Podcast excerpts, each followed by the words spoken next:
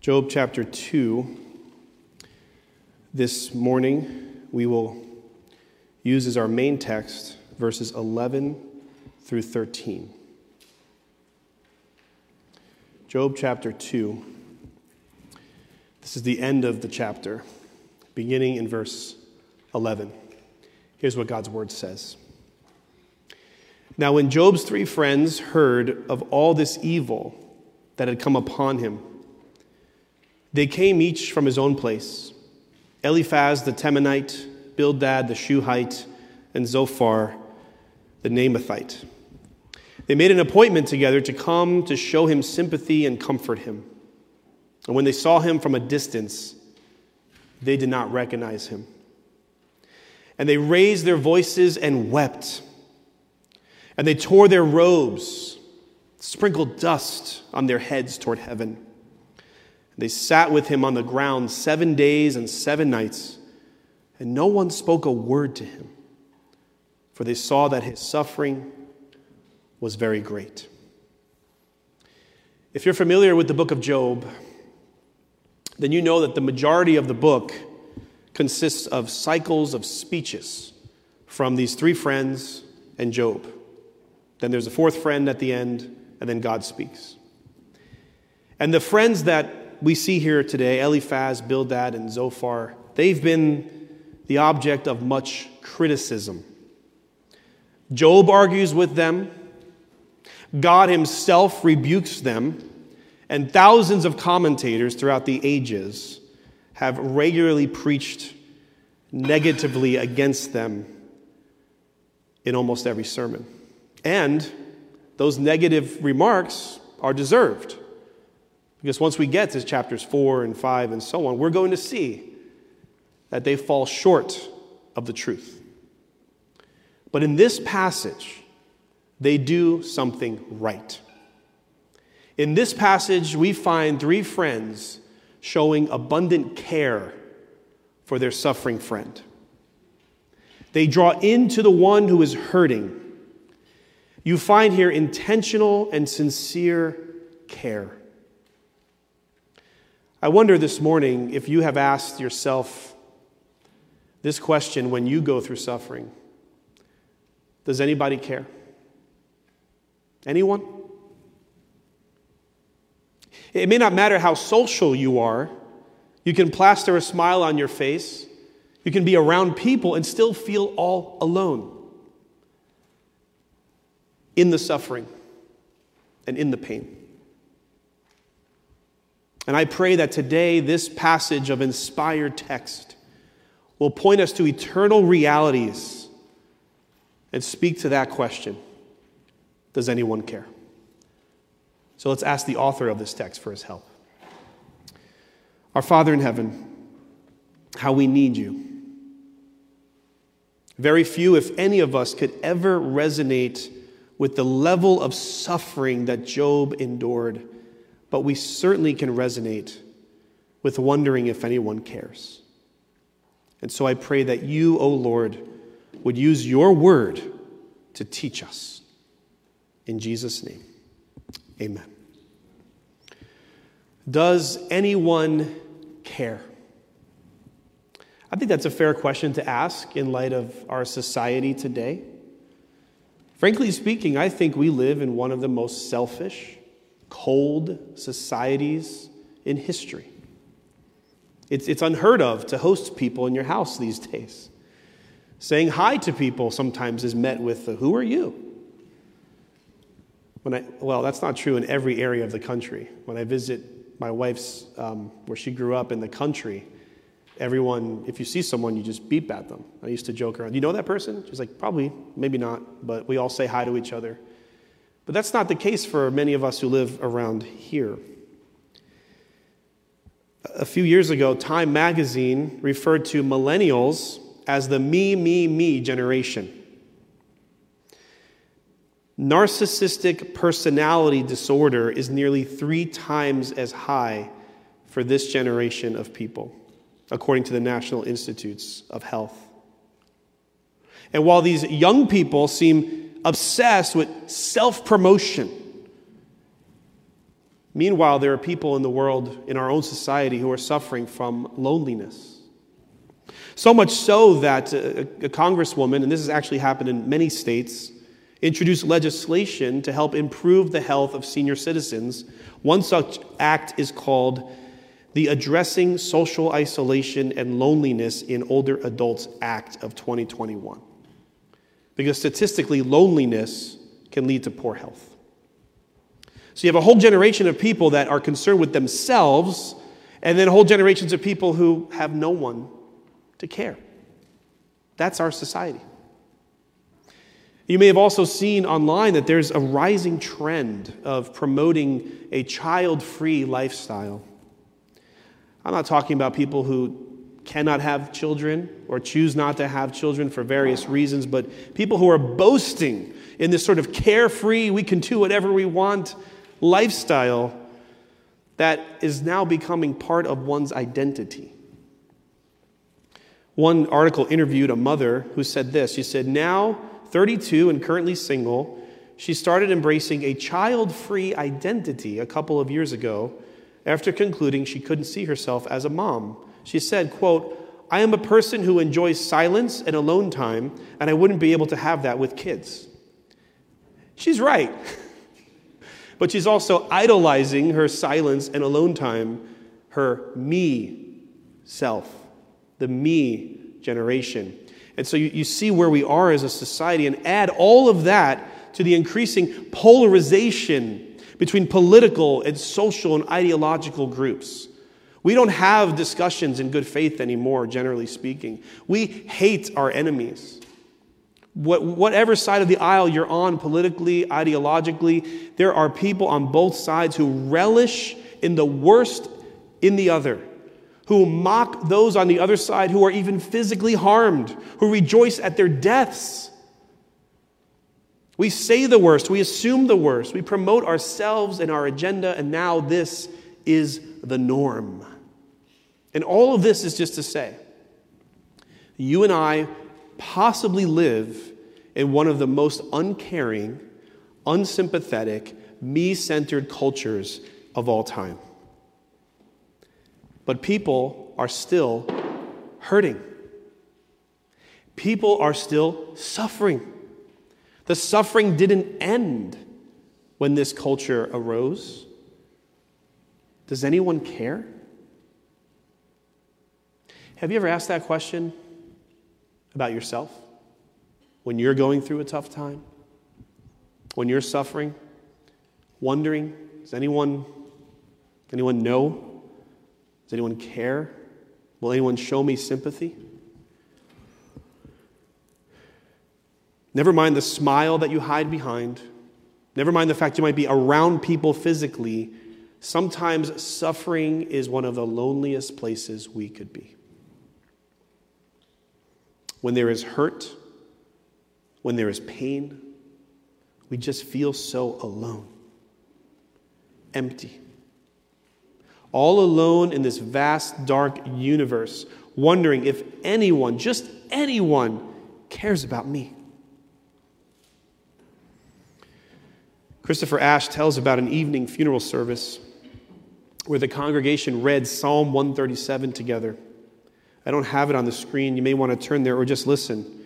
But Psalm 137 records a time where God's people who are in captivity are being asked by their captors to sing the songs of Zion, and they just can't do it. Imagine coming to church so sorrowful that you just can't sing the songs. Maybe that happens to you sometimes. You just can't sing. Israel was in captivity. They were in a foreign land. They were in Babylon. And in Psalm 137, verse 1 to 4, it says, By the waters of Babylon, there we sat down and wept when we remembered Zion, that they were homesick. On the willows there, we hung up our lyres. For there our captors required of us songs, and our tormentors mirth, saying, Sing us one of the songs of Zion. How shall we sing the Lord's song in a foreign land? Do you kind of see that in Job? Who, if you remember in our last message, we left him in the ash heap, scraping himself with pottery. He can't sing, he can't rejoice. Now imagine if the person who attacked him, Satan, demanded that he sang and showed joy, whether Job would be able to respond to that. Everything that gave Job his joy, his children, his prosperity, his reputation, was taken away. It's gone. And now he's all alone. Even the God whom he served so faithfully. And Job acknowledged that God is the one in control. You give and take away. Blessed be your name. But why, God? Job knows about God. Job trusts in God. Job obeys God. But Job lacks any sort of intimate relationship with God. Satan had struck him physically. And here he is, the end of chapter 2, sitting outside the town in the trash heap, among the ashes, finding broken pottery to scrape his itchy sores. And the only one left in his life, the only one who would be able to console him at this point, his wife, says to him, Curse God and die. She speaks out of her hurt, but certainly was no comfort for Job. And again, I ask the question Does anyone care? That's what brings us to verses 11 to 13. The story of Job, part 3. Three friends come to sit in the ashes with Job. Verse 11 says Now, when Job's three friends heard of all this evil that had come upon him, they came each from his own place Eliphaz the Temanite, Bildad the Shuhite, and Zophar the Naamathite. They made an appointment together to come to show him sympathy and comfort him. Now, scholars are not necessarily sure uh, where these men are from. They're named after their countries, and there's debate about who's east and who's west. But the point is, they're coming from three different nations. They don't just take a bus. You understand, this is the ancient uh, Israel world, right? They have to intentionally plan to go to where Job is in the land of Uz and visit him in his affliction. This verse calls, him, calls them friends. Verse 11 says, Now, when Job's three friends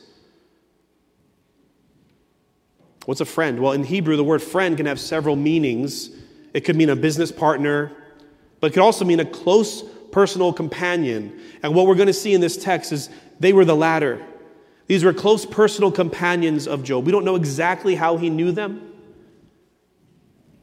but they enter into his sorrow. In the ancient world, close friends would often uh, solemnize their relationship with a covenant. And in that covenant, they would promise to care for one another in all kinds of circumstances. Almost like a marriage covenant, where you come to an altar before a pastor and you say, before God and his people, for better or for worse, in sickness and in health. So these were likely three men who were, as we say today, friends till the end. And why did they come?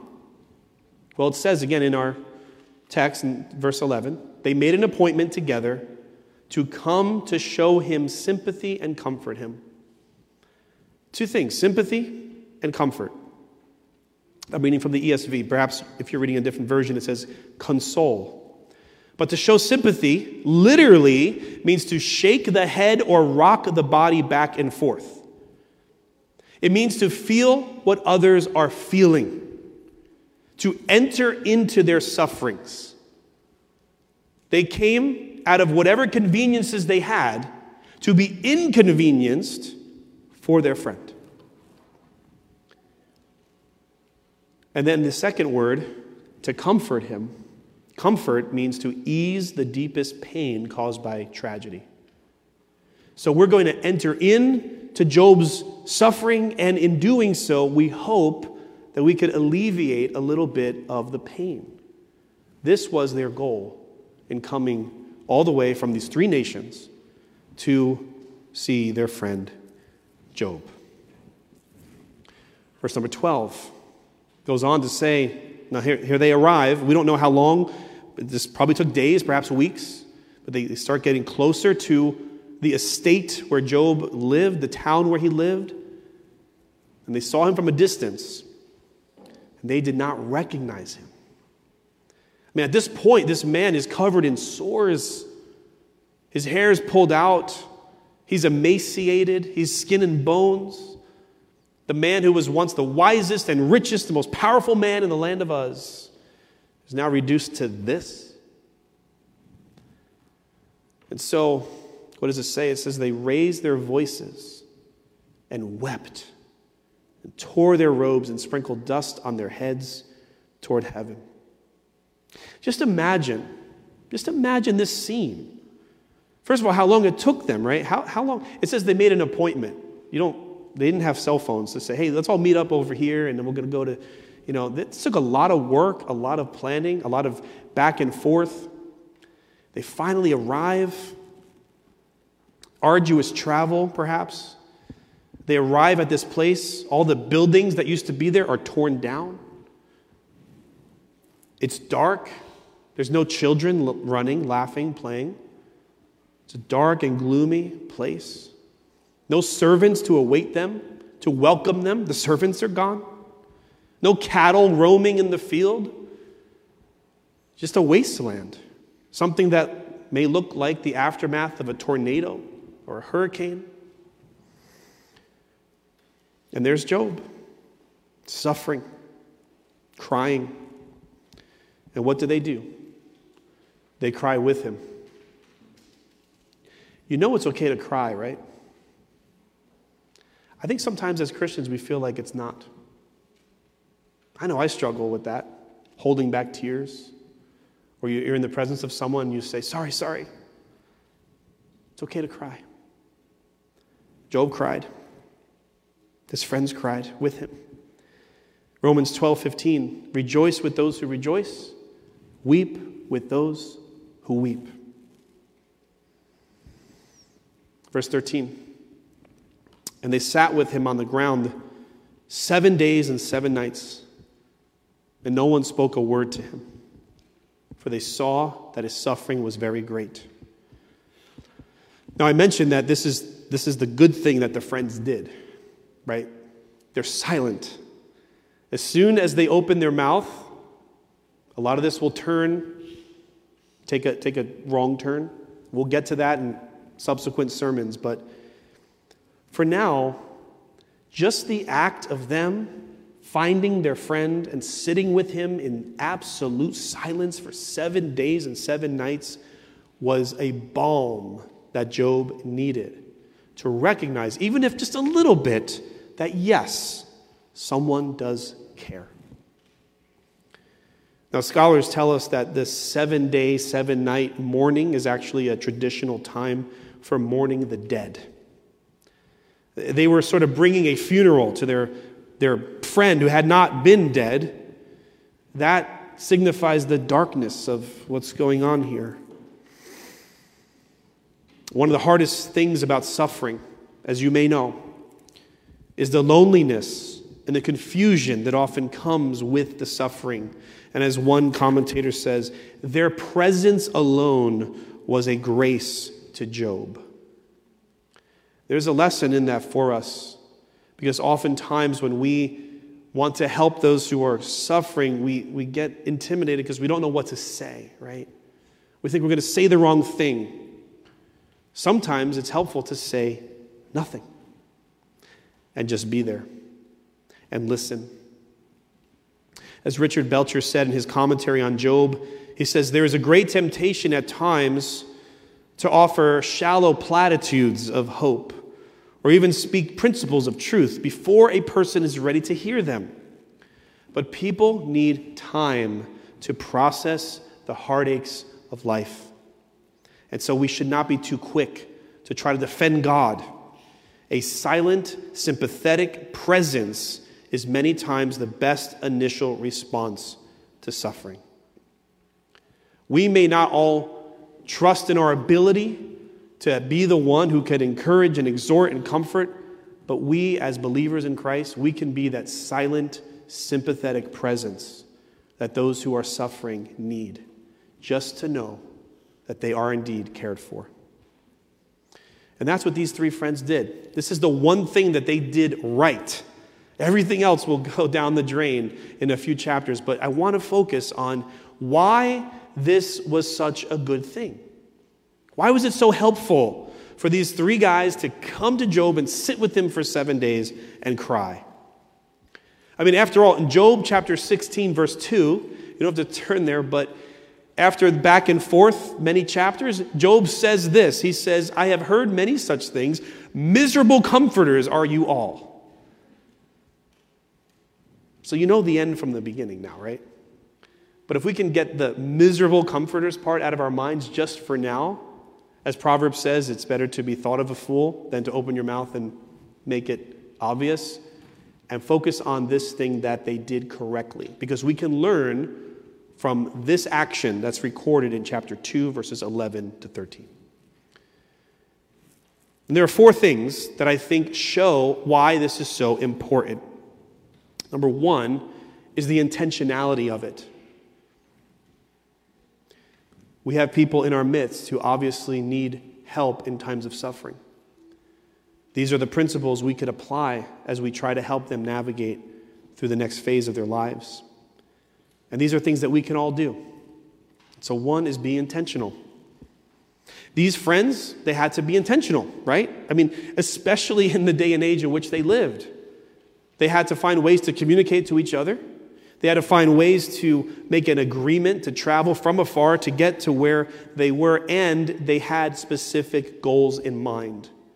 And those goals, again, were to show sympathy and to give comfort. They were intentional. Secondly, sacrifice. Being a comforter will take sacrifice. Giving just your spare time and your spare change doesn't amount to much. People in our lives, if we really want to show them love, should not be, they should not feel like to us they're just an afterthought. Like, if I have the time. But are we willing to sacrifice? Sacrifice the noise that you don't want to hear. Sacrifice the comfort zone that you don't want to enter into. Sacrifice your schedule to prioritize the comfort that is needed. You think these three men had things to do? Could they afford the travel, the distance? What would seven days of sitting in ashes do for them and their appetites and their jobs and their comfort? But they were willing to sacrifice. And that makes it so much more meaningful. Empathy. This is a perfect example of empathy. Empathy is a word that means to understand and share the feelings of others, not just pity. It's one thing to have pity on people. Say, I feel sorry for you down there. But empathy is to go to the person and, as much as you possibly can, share the burden with them.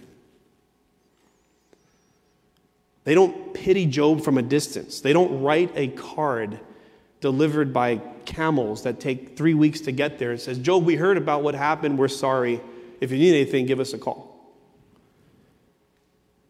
No, they, they sit with him on the ground, in the ashes, for seven days, and they say no words other than cry. They entered into his space the best way they knew how. Brothers and sisters, in a cold world filled with selfishness, empathy is a quality, a biblical quality that is like fresh water in a desert. And please don't get caught up in silly online debates about empathy versus sympathy and all this nonsense that's out there from provocative people who have nothing better to do with their time. Follow the example of Jesus and these three friends and enter into the sufferings of others. What they did was intentional. What they did was costly. What they did was demonstrate empathy.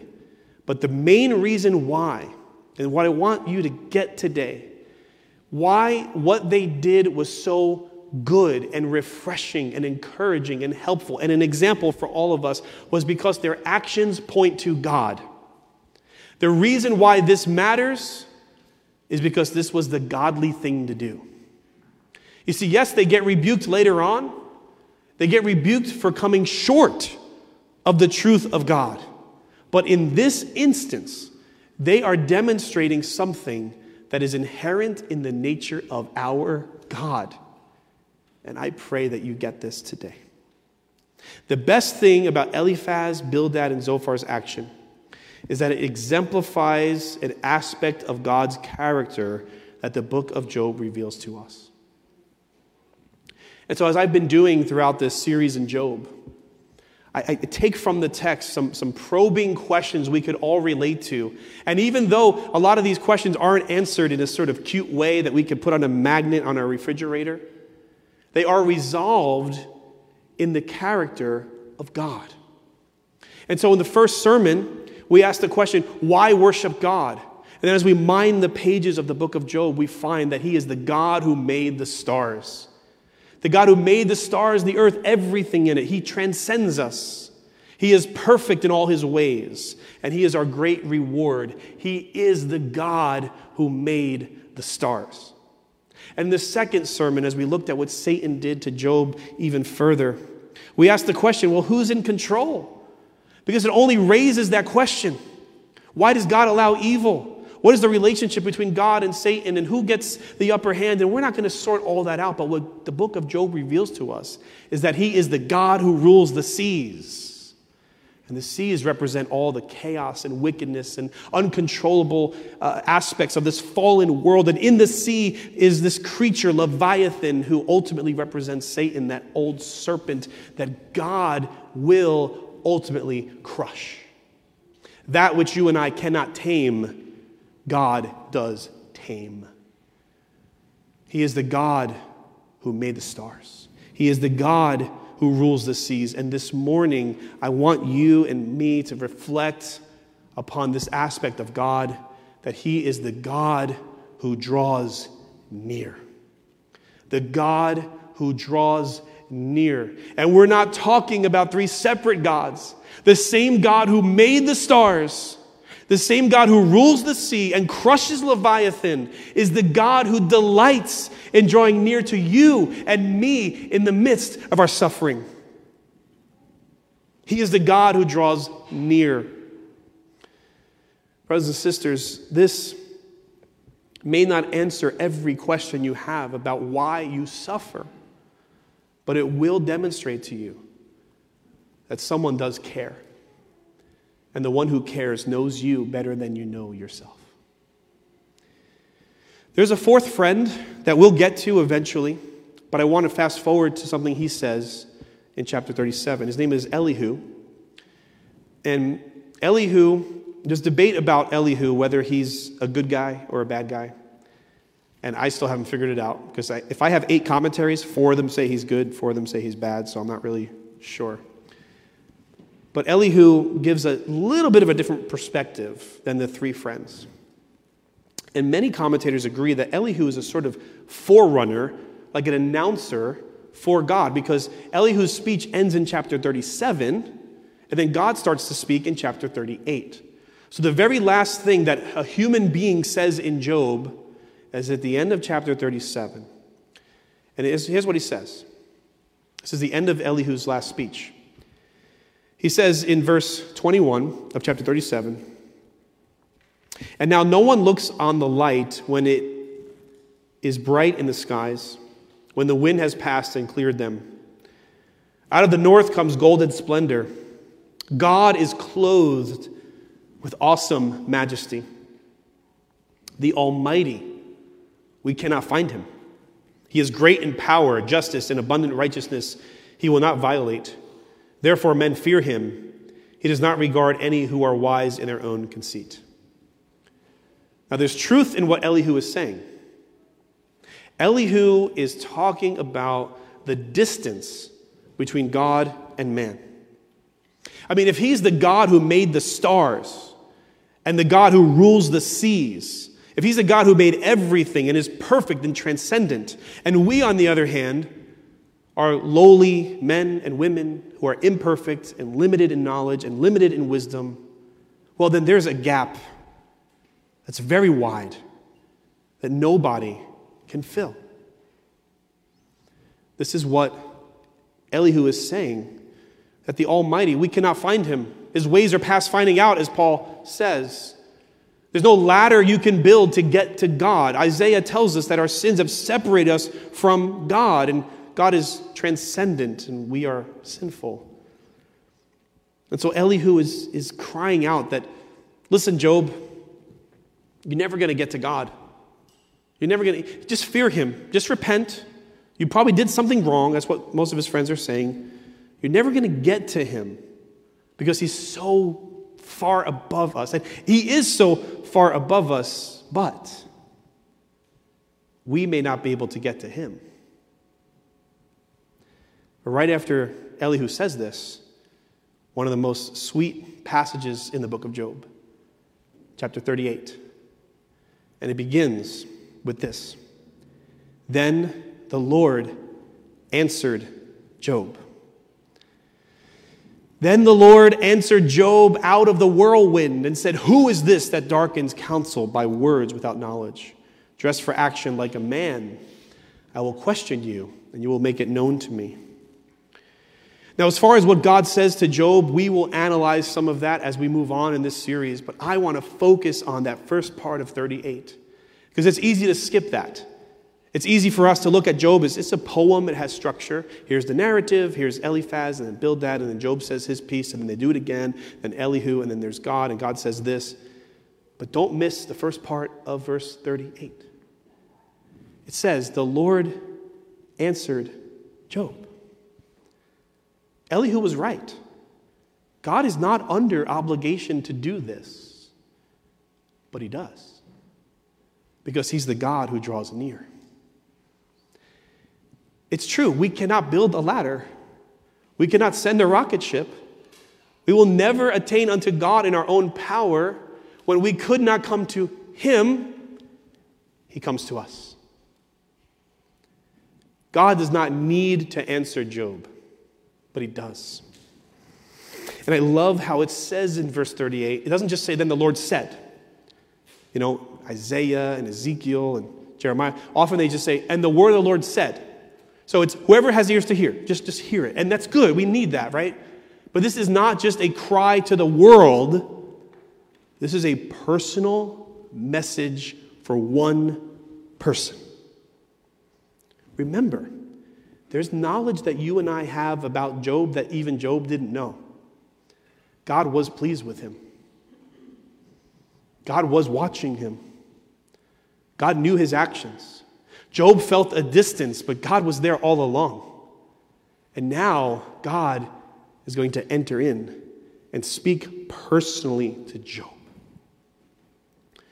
How, how sweet it is, right, when, when you receive something personal for you a personal gift, a personal message. I'm sorry to say that when you get a, um, a card in the mail from your dentist that says happy birthday, it's, it's because you signed it a year ago and they, they just automate it, okay? You get an email that has like, hi, Damien, you know, but the Damien is actually part of an HTML tag that just kind of feels, it's not personal. But when you get a handwritten note, when you get a gift that someone gives you because they know that you like coffee or you like beef jerky, and you get a bag and it's, it's for you, it's, oh, this, this is for me. Someone cares about me. Someone thought about me. God responds to Job in a personal way. Praise God. he finds us. We cannot find him, but he finds us. We cannot come to him, but he comes to us and he speaks to us. And the book of Job finds its whole climax as a story in the fact that God speaks to Job. This is why it gets me every time when I, I mentioned there's a song by a Christian band called Ghost Ship called Where Were You? And it's based upon, after this, God will then, in chapters 40 and 41, Where were you when I made the heavens? Where were you when I stretched out? Where were you when I made. And Ghost Ship takes that and they put that in a lyrical form. And at the very end, they summarize what Job says in chapter 42 with these words I spoke of things I did not understand, things too wonderful for me. And this is what gets me every time. Although I had no right to ask, my God knelt and answered me.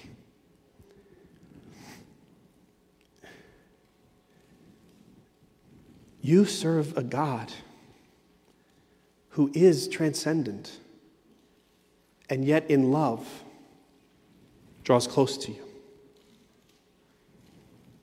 That's his character, right? Psalm 34, verse 18. The Lord is near to the brokenhearted and saves the crushed in spirit. This morning, as Pastor Johnny read Zephaniah 3, I couldn't help but think, look at how that comes together. That he, the Lord, the Holy One, is in your midst when you think of in your midst, like, wait a second. I need to clean myself up to get to God's presence, and I can't do that. No. The Holy One is sitting in the ash heap with you.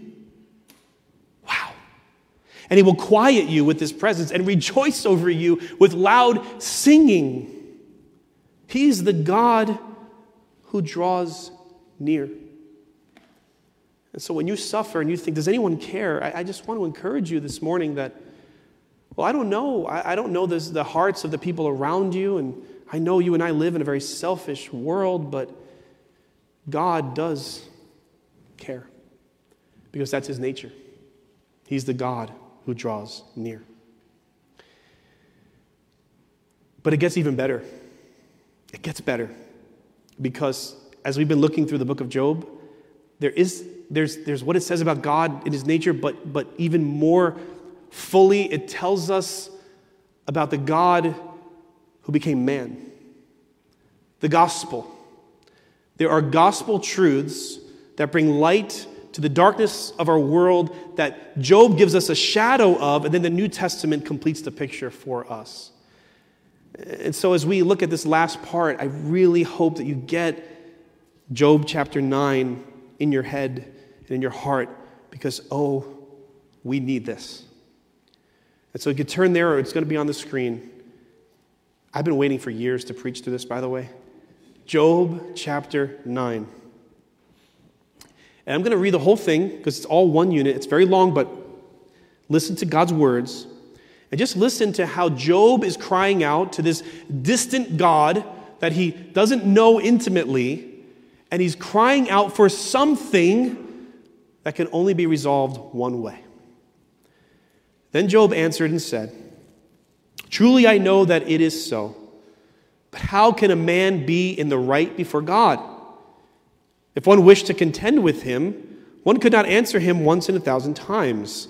He is wise in heart and mighty in strength. Who has hardened himself against him and succeeded? He who removes mountains and they know it not, when he overturns them in his anger who shakes the earth out of its place and its pillars tremble, who commands the sun and it does not rise, who seals up the stars, who alone stretched out the heavens and trampled the waves of the sea, who made the bear and Orion, the Pleiades and the chambers of the south, who does great things beyond searching out and marvelous things beyond number. Behold, he passes by me and I see him not. He moves on, but I do not perceive him. Behold, he snatches away. Who can turn him back? Who will say to him, What are you doing? God will not turn back his anger. Beneath him bowed the helpers of Rahab. How then can I answer him, choosing my words with him? Though I am in the right, I cannot answer him. I must appeal for mercy to my accuser. If I summoned him and he answered me, I would not believe that he was listening to my voice. For he crushes me with a tempest and multiplies my wounds without cause. He will not let me get my breath, but fills me with bitterness. If it is a contest of strength, behold, he is mighty. If it is a matter of justice, who can summon him? Though I am in my right, my own mouth would condemn me. Though I am blameless, he would prove me perverse. I am blameless. I regard not myself. I loathe my life. It is all one. Therefore, I say, He destroys both the blameless and the wicked. When disaster brings sudden death, He mocks at the calamity of the innocent. The earth is given into the hand of the wicked. He covers the faces of its judges. If it is not He, then who is it? My days are swifter than a runner. They flee away. They see no good.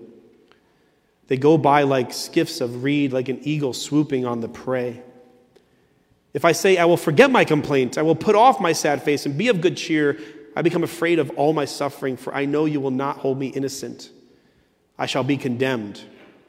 Why then do I labor in vain?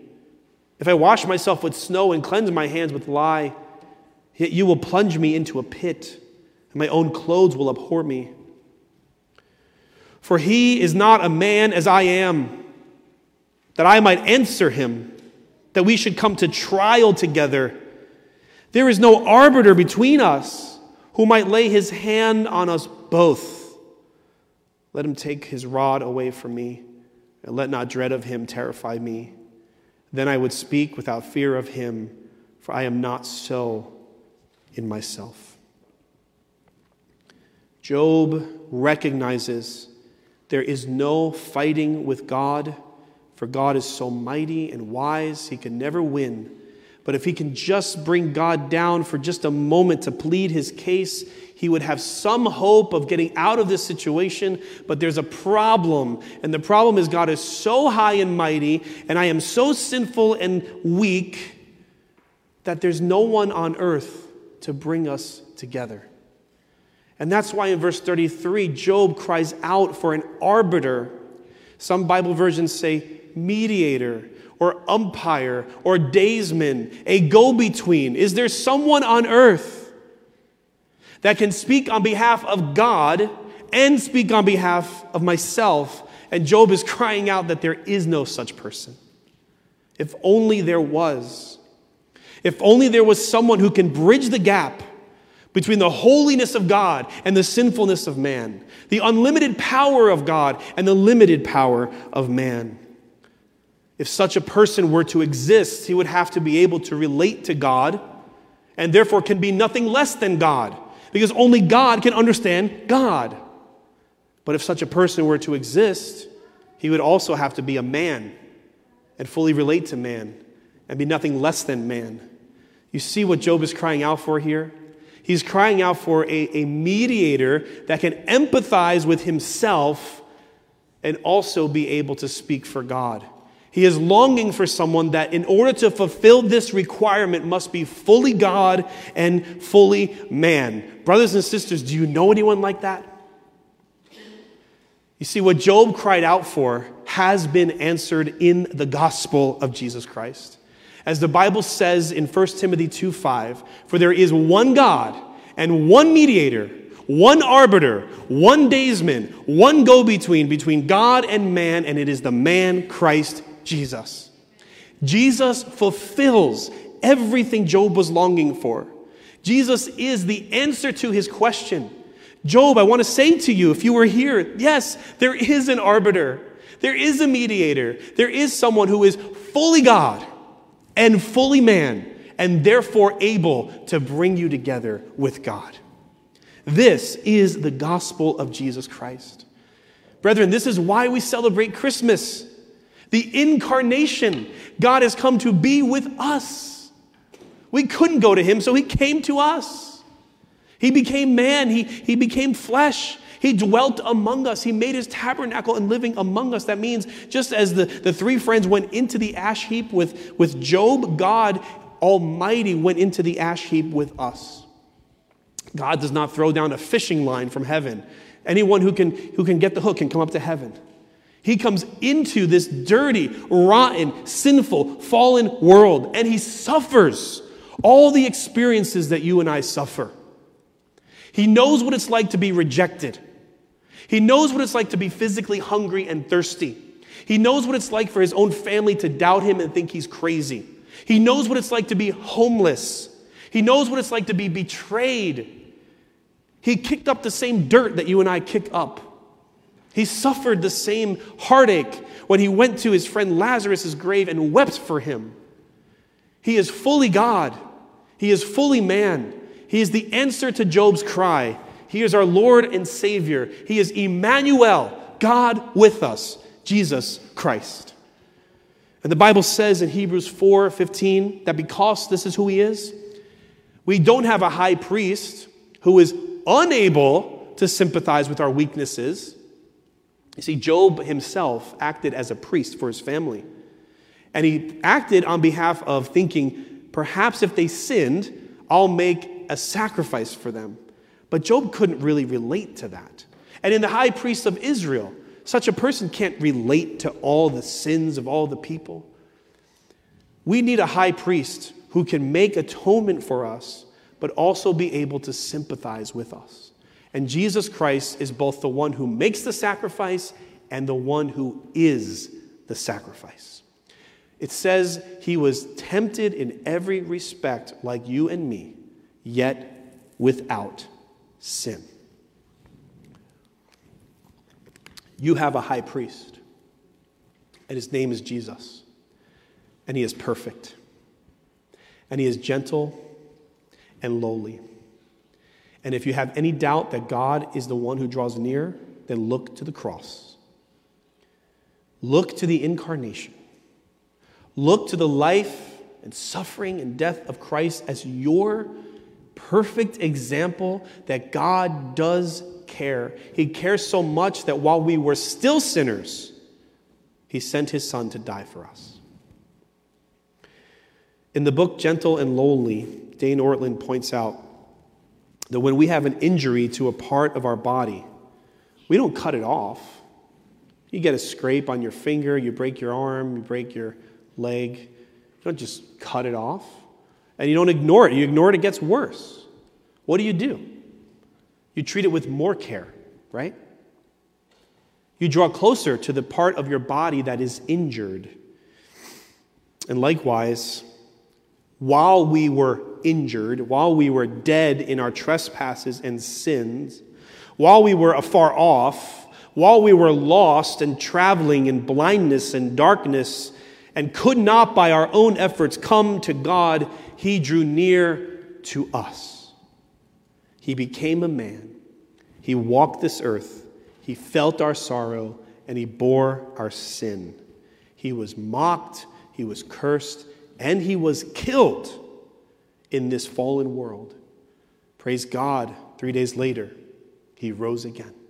He conquered death, showing that He's not only fully man, but he is fully God. He is exactly what Job needs, and he's exactly what you and I need. And if you've never trusted in Christ and you're trusting in yourself, listen, you're in Elihu's position. You're never going to find God. Never going to find him giving money to the church, performing all these rituals, trying to be a good person, 12 steps, five pillars, whatever it is. Lay down your weapons and your guards and your good works. God doesn't need them or want them. He sent his Son to mediate between holy God and sinful man. And if you trust in his Son, the connection is made for you. Because he is the God who draws near. As we think about Christmas time, I found this quote by R.G. Lee so amazing. So I want to share it with you. He said, Christ, who in eternity rested motherless upon the Father's bosom, and in time rested fatherless upon a woman's bosom, clasping the Ancient of Days, had become the infant of days. What deep descent from the heights of glory to the depths of shame, from the wonders of heaven to the wickedness of earth, from exaltation to humiliation, from the throne to the tree, from dignity to debasement, from worship to wrath, from the halls of heaven to the nails of the earth, from the coronation to the curse, from the glory place to the gory place. In Bethlehem, humility and glory in their extremes were joined. Born in a stable, cradled in a cattle trough, wrapped in swaddling clothes of poverty. No room for him who made all rooms, not a place for him who made all places. O deep humiliation of the Creator, born of the creature woman, born in his descent was the dawn of mercy. Because we cannot ascend to him, he descends to us. He is the God who draws near. And let me just end then with encouraging you, whether you are suffering now or whether you want to comfort someone who is suffering. Two very basic things draw near to God, draw near to others. Simple, but not really simple, is it? It's not simple because, like we said earlier with Eliphaz and Bildad and Zophar, it takes intentionality, it takes sacrifice, it takes inconvenience and empathy. And frankly speaking, the first people that we typically worship is ourselves. When I gave you the stats about narcissism and the me generation, that wasn't just for us to point fingers at the whole world, but to say there's a little bit of that residing in us as well. We are by nature prideful people. We don't want to step out of our comfort zone. We don't want to draw near to people who are suffering. It's not part of our nature. Something has to change us. And that's the gospel. In the gospel, you have exactly what you need to be the comforter that your friends so desperately need. And so when the Bible says, draw near to God and he will draw near to you, it's talking to you and me about a God who loves to draw near. He delights to draw near. Jesus said, He who comes to me, I will in no wise cast out. He is the God who is there. Oh, yes, by nature, he should be and has the right to be distant, but in love, he comes near to us. And so, by the blood of the high priest who has opened a way, you have access to God. Draw near to him by faith, in prayer, in worship, in fellowship, in meditating on the life of Christ through the gospel. Draw near to God, and the Bible promises he will draw near to you. And in doing so, you then have what you need to rejoice with those who rejoice, and to weep with those who weep, and to live in harmony with one another, and not to be haughty, but like these three guys did, associate with the lowly. Are you willing to do that? Brothers and sisters, I know this is a cold, cold world, and suffering is inevitable. Satan is on the prowl, and few people, if any, seem to care. But rejoice. Joy has dawned upon the world. Our deepest longings have been answered, and God Himself has come to dwell among man in the ash heaps of your life. He didn't have to, but He did, because God is love. And in answer to the question, does anyone care? The answer is yes, God cares. And since He cares, you and I who believe in the gospel, who have access to Him at any time, who know that there's no dark corner of this world where God cannot and will not draw near to you, we can be marked as a people who draw near to others as a testimony against the dark backdrop of a world that is cold and selfish, we can be the people that draw near to the lowly because our God has drawn near to us. Let's pray.